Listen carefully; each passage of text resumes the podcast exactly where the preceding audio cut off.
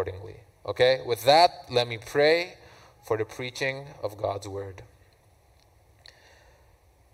Heavenly Father, we are blessed, Lord, truly, um, by your word that you give us limited, frail human beings wisdom as to how we can live in a way that is pleasing to you. Lord, I pray for my brother and your servant Tazar as he preaches your word today. May your word be heard by your people through the Holy Spirit. And I pray that you can send the Holy Spirit to write what you want for us to know this day on our hearts, that we may, our hearts may be softened and we can repent and come with you, to you, with great joy and satisfaction. In Jesus' name we pray. Amen. Amen. Okay. Good morning again, friends. Uh, again, a joy to be worshiping with you today. For our sermon, we're going to continue in our series through the book of Acts. Okay, we're going through this series. We're preaching the whole book from beginning to end. And right now, currently, we're at the end of Acts chapter 9. And in our passage today, at the end of Acts chapter 9, what we'll see is that God's kingdom, Christianity, that's been spreading throughout Jerusalem and in Israel, is beginning here in Acts chapter 9 to make its way to regions and cultures that are outside of Jerusalem, okay, even outside of Israel. So that's, that's the main theme of Acts chapter 9. Now, as modern readers of that story, we hear that and we champion it, right? We go, that's great. You know, we like diversity. We want God's kingdom to reach all nations and all cultures and all peoples. We love that. But in order for us to really get what God's trying to tell us here from this passage, we have to first put our feet in the shoes of the original Jewish readers at the day of what they must have felt when they heard the news about God's kingdom spreading to other regions and other cultures. They weren't too happy about that. They don't like God's kingdom reaching other cultures and other nations and other regions. Why not? Because for centuries, the Israelites were used to being the only nation and the only culture that's considered as God's people. Remember, throughout the Old Testament, God's kingdom was localized where? in the nation of Israel. Because that's kind of where it started, right, with Abraham and the father of Israel.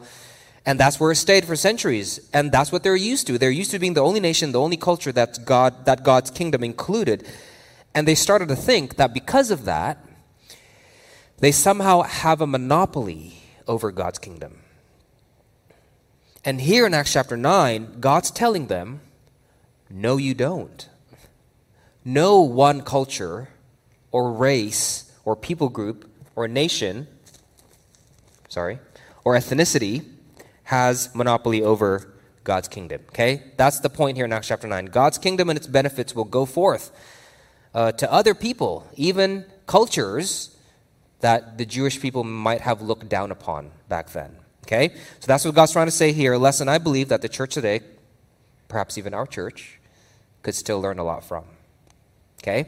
Let me first read our passage out loud and then we'll jump into it. This is the Word of God, Acts chapter 9, verse 32 to 43, about his kingdom spreading to cities like Lydda and Joppa, which are beginning to move outside of the bounds of Israel. This is the Word of God. Now, as Peter went here and there among them all, he came down also to the saints who lived at Lydda. There he found a name, a man named Aeneas, bedridden for eight years, who was paralyzed and Peter said to him, Aeneas, Jesus Christ heals you. Rise and make your bed. And immediately he rose, and all the residents of Lydda and Sharon saw him, and they turned to the Lord. Now there was in Joppa a disciple named Tabitha, which translated means Dorcas. She was full of good works and acts of charity. In those days she became ill and died. And when they washed her, they laid her in an upper room. Since Lydda was near Joppa, the disciples, hearing that Peter was there, sent two men to him, urging him, Please come to us without delay. So Peter rose and went with them. And when he arrived, they took him to the upper room. All the widows stood beside him, weeping and showing tunics and other garments that Dorcas made while she was with them. But Peter put them all outside and knelt down and prayed. And turning to the body, he said, Tabitha, arise. And she opened up her eyes. And when she saw Peter, she sat up, and he gave her his hand and raised her up. Then, calling the saints and widows, he presented her alive. And it became known throughout all Joppa, and many believed in the Lord. And he stayed in Joppa for many days with one Simon, a tanner. Thus says the Lord. Okay, a lot of stuff there. Let's get into it. There are three things that I want to point out from our passage today about God's kingdom spreading. First, its benefits. Second, its ultimate benefit. And third, who we're meant to share it with. Okay? Its benefits, its ultimate benefit, and who we're meant to share it with. Let's start with our first point God's kingdom spreading, its benefits. Okay. So, what we saw happen in our story today is that the Apostle Peter went to two different cities, right? Lydda and Joppa, cities that are a little bit outside of the bounds of Israel. And when Peter went to these cities, he brought with him God's kingdom and God, God's kingdom benefits there which is what? Well, we just read that one of those benefits is physical renewal, apparently. Right? That's what's happening in this passage. Peter healed a man who's been paralyzed for eight years in Lydda, and then he raised a dead woman back to life in Joppa. And if you're hearing that and it's freaking you out because you don't know what to make of that, don't worry, you're not alone. A lot of people have a lot of questions about these things, and we'll get into that later, okay? But for now, here's all I want us to focus on for now. That in this passage, what we see is that when God's kingdom reaches a city or reaches a region, maybe a church gets planted there, or maybe a lot of Christians move there. What happens is, in that region and that city, they should experience some kind of physical renewal. That's one of the benefits of God's kingdoms. That, that's the point here. And that's really important for us to see because I think one of the dangers that many churches can fall into today, including ours, is thinking that all we're called to do is the quote unquote spiritual renewal kind of work. Just the spiritual stuff, right? But, but the physical renewal, that's not that important. What's important is preaching the gospel, preaching the Bible, making disciples. That's real kingdom work. Now, that is important, and that is real kingdom work. We'll get to that in our second point. But the physical renewal stuff, healing people's physical uh, needs, often we don't find that to be that important. But let me, let me ask you this, okay? If you would walk with me here down the Gospels for a little bit. Have you ever wondered why most of Jesus' miracles involved what? Physical renewals. You ever thought about that? A lame man walks, a blind man sees, a dead man rises. Now, why is that? Think about it. Why didn't Jesus choose to do miracles that were more cinematic? You know? Like, why doesn't he just write letters with fire in the sky? Or why doesn't he bring down angels in heaven on a chariot. Why physical healing? Why renewal? Well, because Jesus had a very specific purpose for his miracles. Jesus wanted to give us a taste now, today, of the future kingdom benefits that we'll experience in heaven. What do I mean? Friends, when Jesus died for you on the cross, he did more than just take your sins away. That's, that's usually all we think that happened. Jesus took a document that had all our sinful records in it and he ripped it apart. And that's true. That's absolutely true. But what we often forget is that he also gave us a new document with a stamp on it. And it says that you are now a citizen of heaven, that you are now a citizen of his future country a future kingdom. A future eternal kingdom of what? Well, of, of tears that will be no more, the Bible tells us. A future kingdom where everyone can walk and see. A future kingdom where death is no more. A future kingdom where you don't have to deal with your dysfunctional family dynamics anymore. That one hit home, didn't it? A kingdom where your heart will feel safe enough to put down all the emotional defenses you currently have up.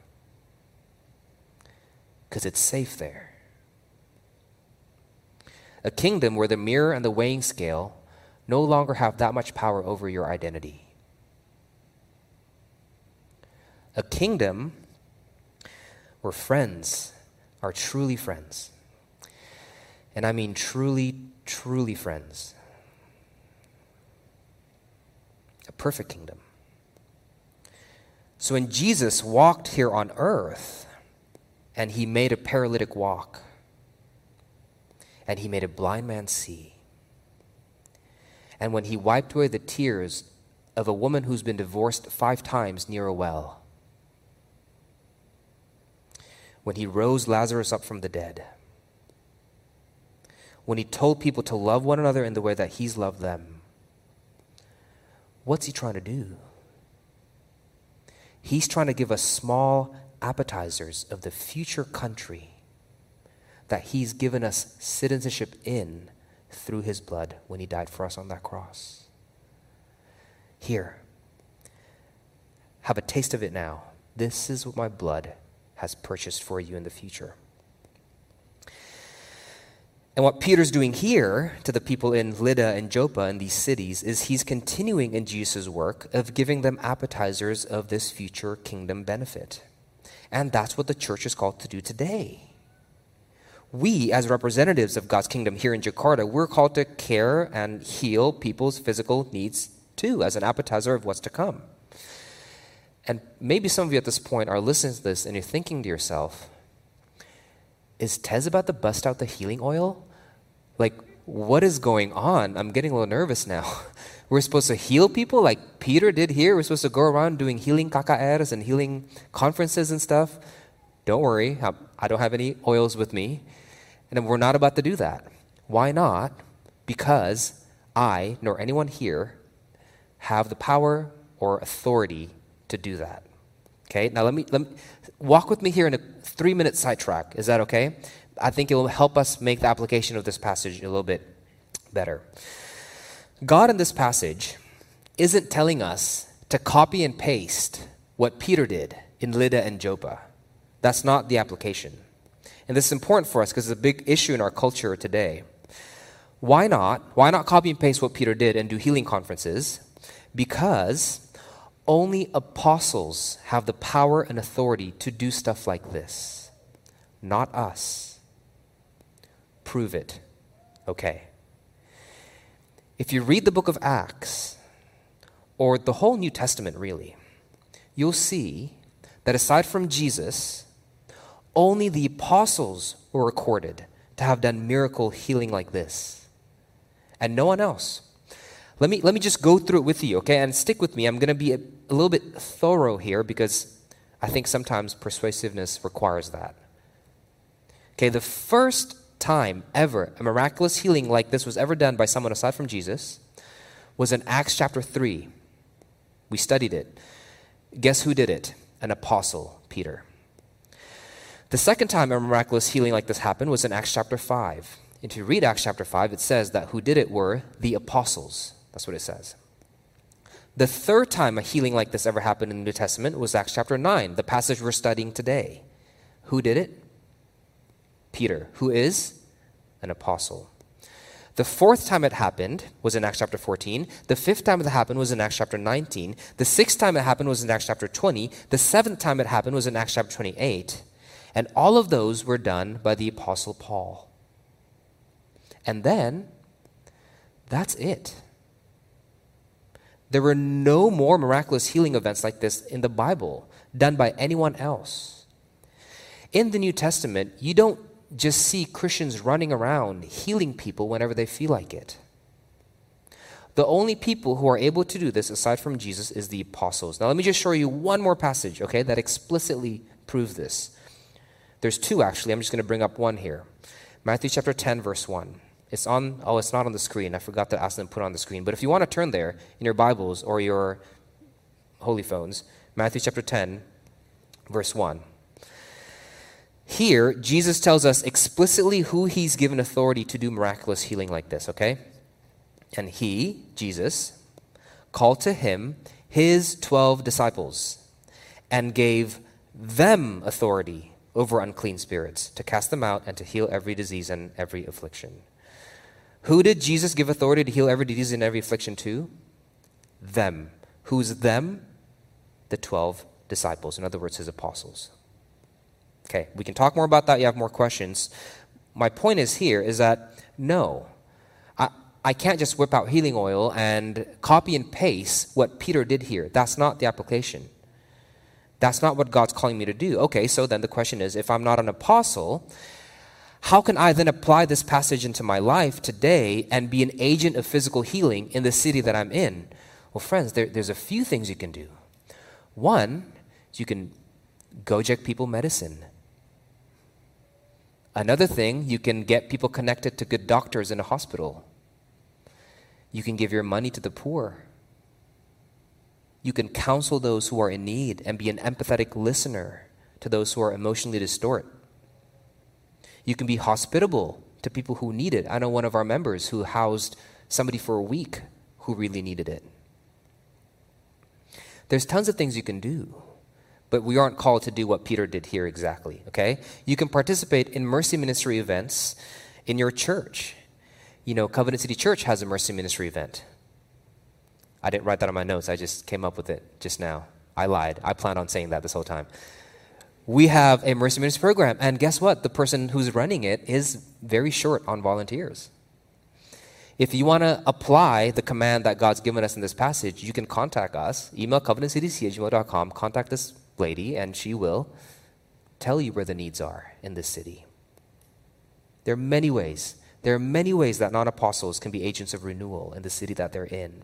And just let me just work with your imagination here. Just imagine and think about what Jakarta could be if Christians in the city took seriously their role as agents of renewal.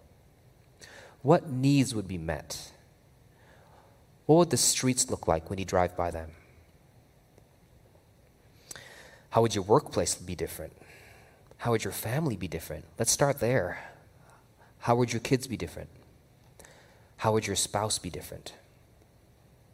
If we took our role as agents of renewal seriously. Okay, so that's the first point. But that's not all we're called to do as a church, okay? We're not called to just meet the physical needs of the city that we're in. There, there's more to it. The benefits of God's kingdom that we see in our story is, is beyond that, which leads us to our second point its ultimate benefit. Okay, take a close look at our passage again today.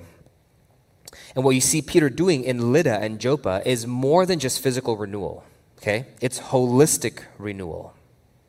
And where do we see that? Well, take a look at the first story of the paralyzed man that Peter healed in verse 34. Look what Peter did there.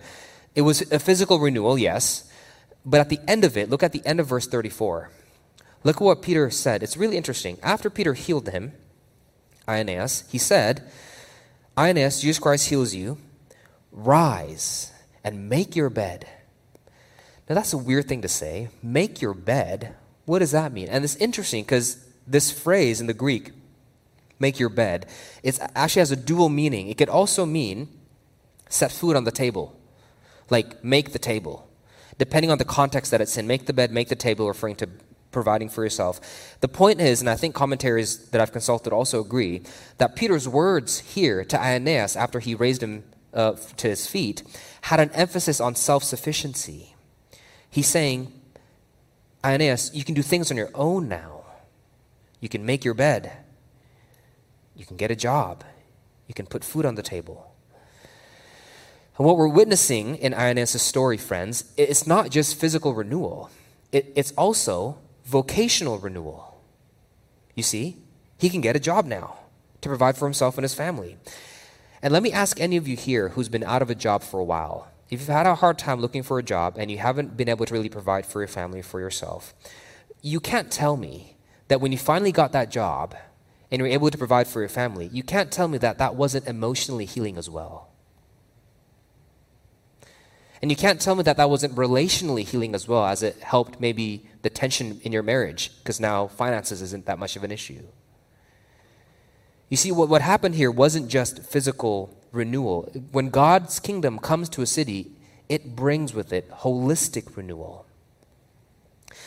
But, and here's what I'm trying to get to at this point out of all the kinds of renewals that God's kingdom brings with it to a city physical, vocational, emotional, relational, psychological, cultural there is an emphasis in our passage of one kind of renewal in particular, and that is the spiritual.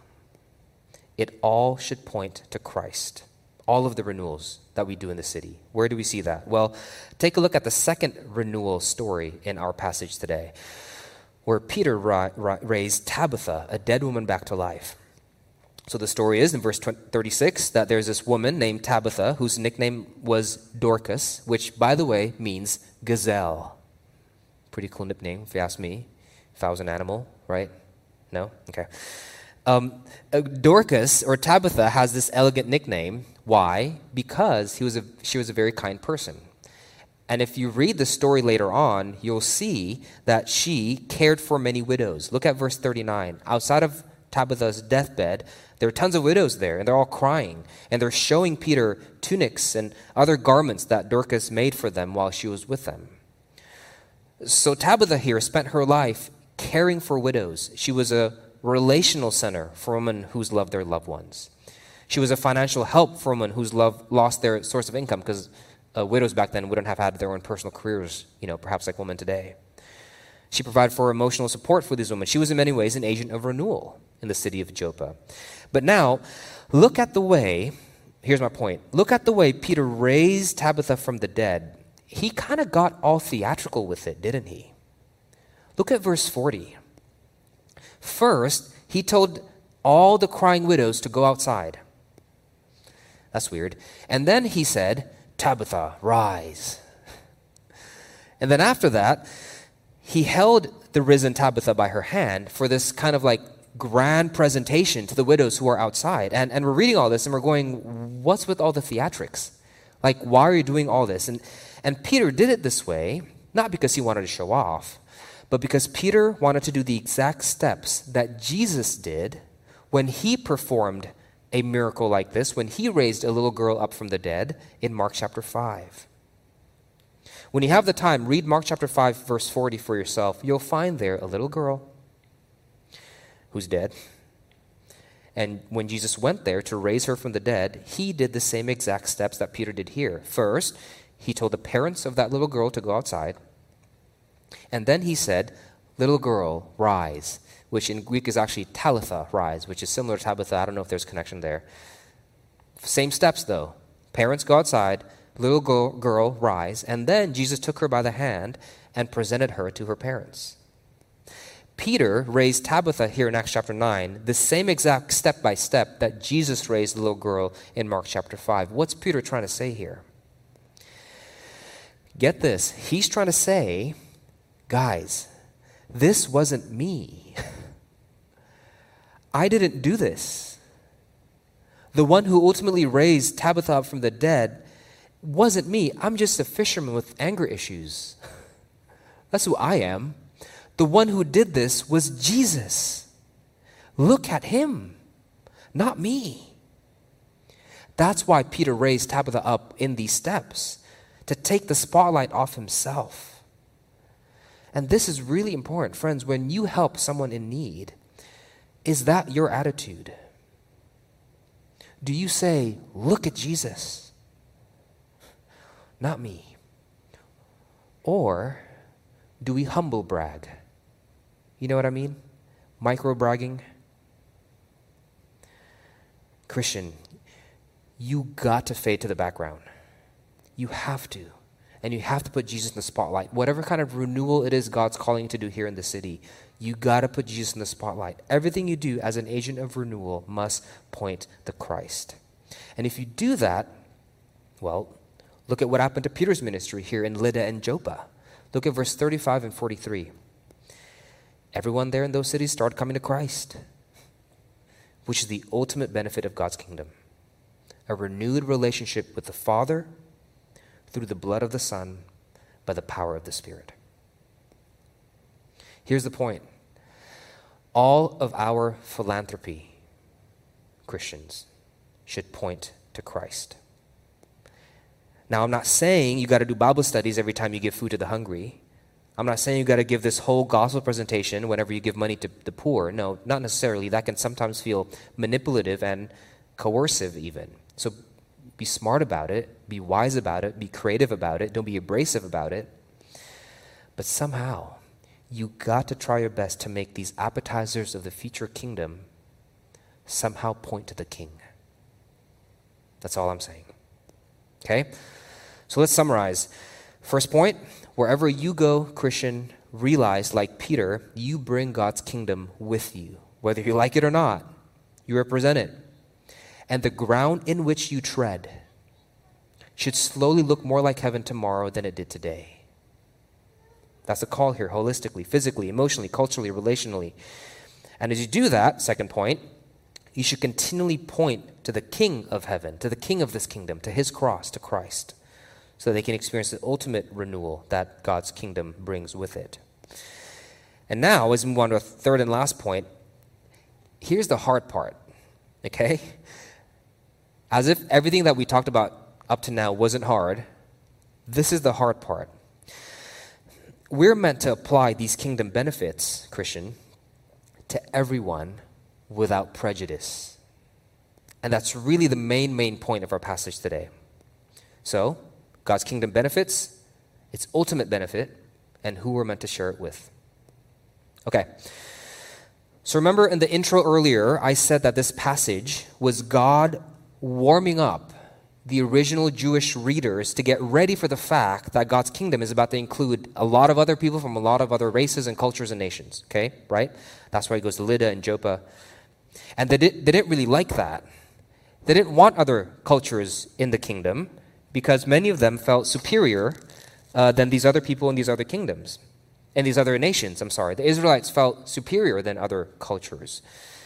So God here breaks out the news to them kind of like step by step, very gently. First, he starts where? In Lydda, right? That's the first city Peter went to. Lydda was 40 kilometers away from Jerusalem, and it had only 50% Jewish population. So when the original Jewish readers read this, they must have felt, uh, you know, 40 kilometers, that's a little far, but I guess there's still 50% Jews there, so I think it's still okay. We'll let it slide. But then the second city that Peter went to was in verse 36 is Joppa. Now, Joppa was another day's walk away from Lydda, away from Jerusalem, and only had about 20% Jewish population at the time. Now, at this point, they must have read that again and said, Joppa? I don't know, Peter. 20% Jews is a pretty low percentage. It's probably about time for you to make your way back now to Jerusalem, to, to our people. And then, to top it off, the very last verse, verse 43. Look at where Peter stayed in Joppa. He stayed with Simon, who is a tanner. Now, if you don't know this, a tanner is someone whose daily job is to make leather from dead animal skin. So every day they would work with and touch dead animals. And if you know anything about Jewish tradition back then, that's a big no no. That's unclean. You don't touch dead animals. you see the progression God's trying to do here, the warm up? Peter not only brought God's kingdom to Lydda and then to Joppa, but in Joppa, he stayed in a house of a tanner for many days, verse 43 said. And at this point, the original readers must have thrown the book down and said, unclean. Simon, a tanner who lives in Joppa, God's kingdom benefits is going to go to him? No. He'll stain God's kingdom. He'll make it dirty. Not him, not them. And, and here it is, friends. If we think like this, then we haven't really understood the gospel. If we think that God's kingdom only goes to people who deserve it, to people who are quote unquote clean, then you have missed the point of Christianity altogether. Let me ask you now to think about what happened to quote unquote unclean people when Jesus touched them in the New Testament. I'll, I'll come back around to my point here. Remember the Old Testament when a leper touches you, what happens to you? Do, do any of you know? When a leper, when an unclean person touches you, you become unclean too, right? The uncleanliness kind of comes to you. And you can't do like spiritual stuff or routines for like a month or so. But do you remember what would happen to lepers when they touched Jesus in the New Testament? Jesus didn't become unclean. What happened? The leper became clean. When the king of God's kingdom touches a dirty sinner, he doesn't become sinful. The kingdom doesn't get dirty, the sinner gets clean. When Peter went to Simon the tanner, the Jews thought that the kingdom of God would get dirty. But Peter knew better. No, no. That's not how God's kingdom work, he says. Peter knew. Oh, he knew. He denied Jesus three times himself just before this. Peter knew. You don't get clean and then enter the kingdom of God. That's not how it works. The kingdom comes to you and cleanses you. Well, so then where does all our uncleanliness go to? Friends, it went with the king to his cross.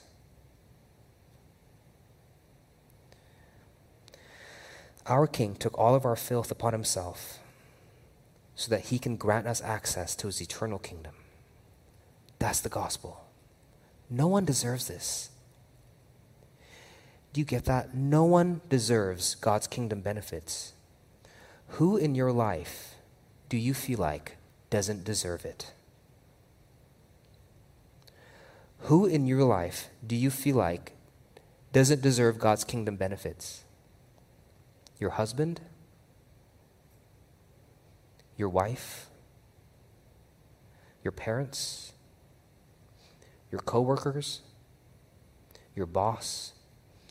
A friend who's betrayed you? A fellow church member, maybe? Who do you find to be unworthy of sharing God's kingdom benefits with. Don't deny them just because they don't deserve it. If that's how God's kingdom works, you and I would never be in it in the first place. Don't make them pay for benefits that you were freely given. Be an agent of renewal in their lives, in whatever area they may need it in and point them to Jesus and to his cross in the process. That's the point of this passage. And it wouldn't be a bad goal, CCC, for us to be known as a church filled with agents of renewal, filled with Christians who take this role seriously. And I was serious about that earlier. Contact us. Let us tell you where the needs are in the city. We have a whole program committed to that. And I pray that as we do so, God's redemptive presence will be felt in the city that we're in. Physically, vocationally, emotionally, relationally, culturally, and ultimately, spiritually. And may our King cause the ground in which we tread to look more and more like the future country that we've been graciously allowed into by the blood in which He has shed for us upon that cross. Will we do that? I hope we will. Let's pray.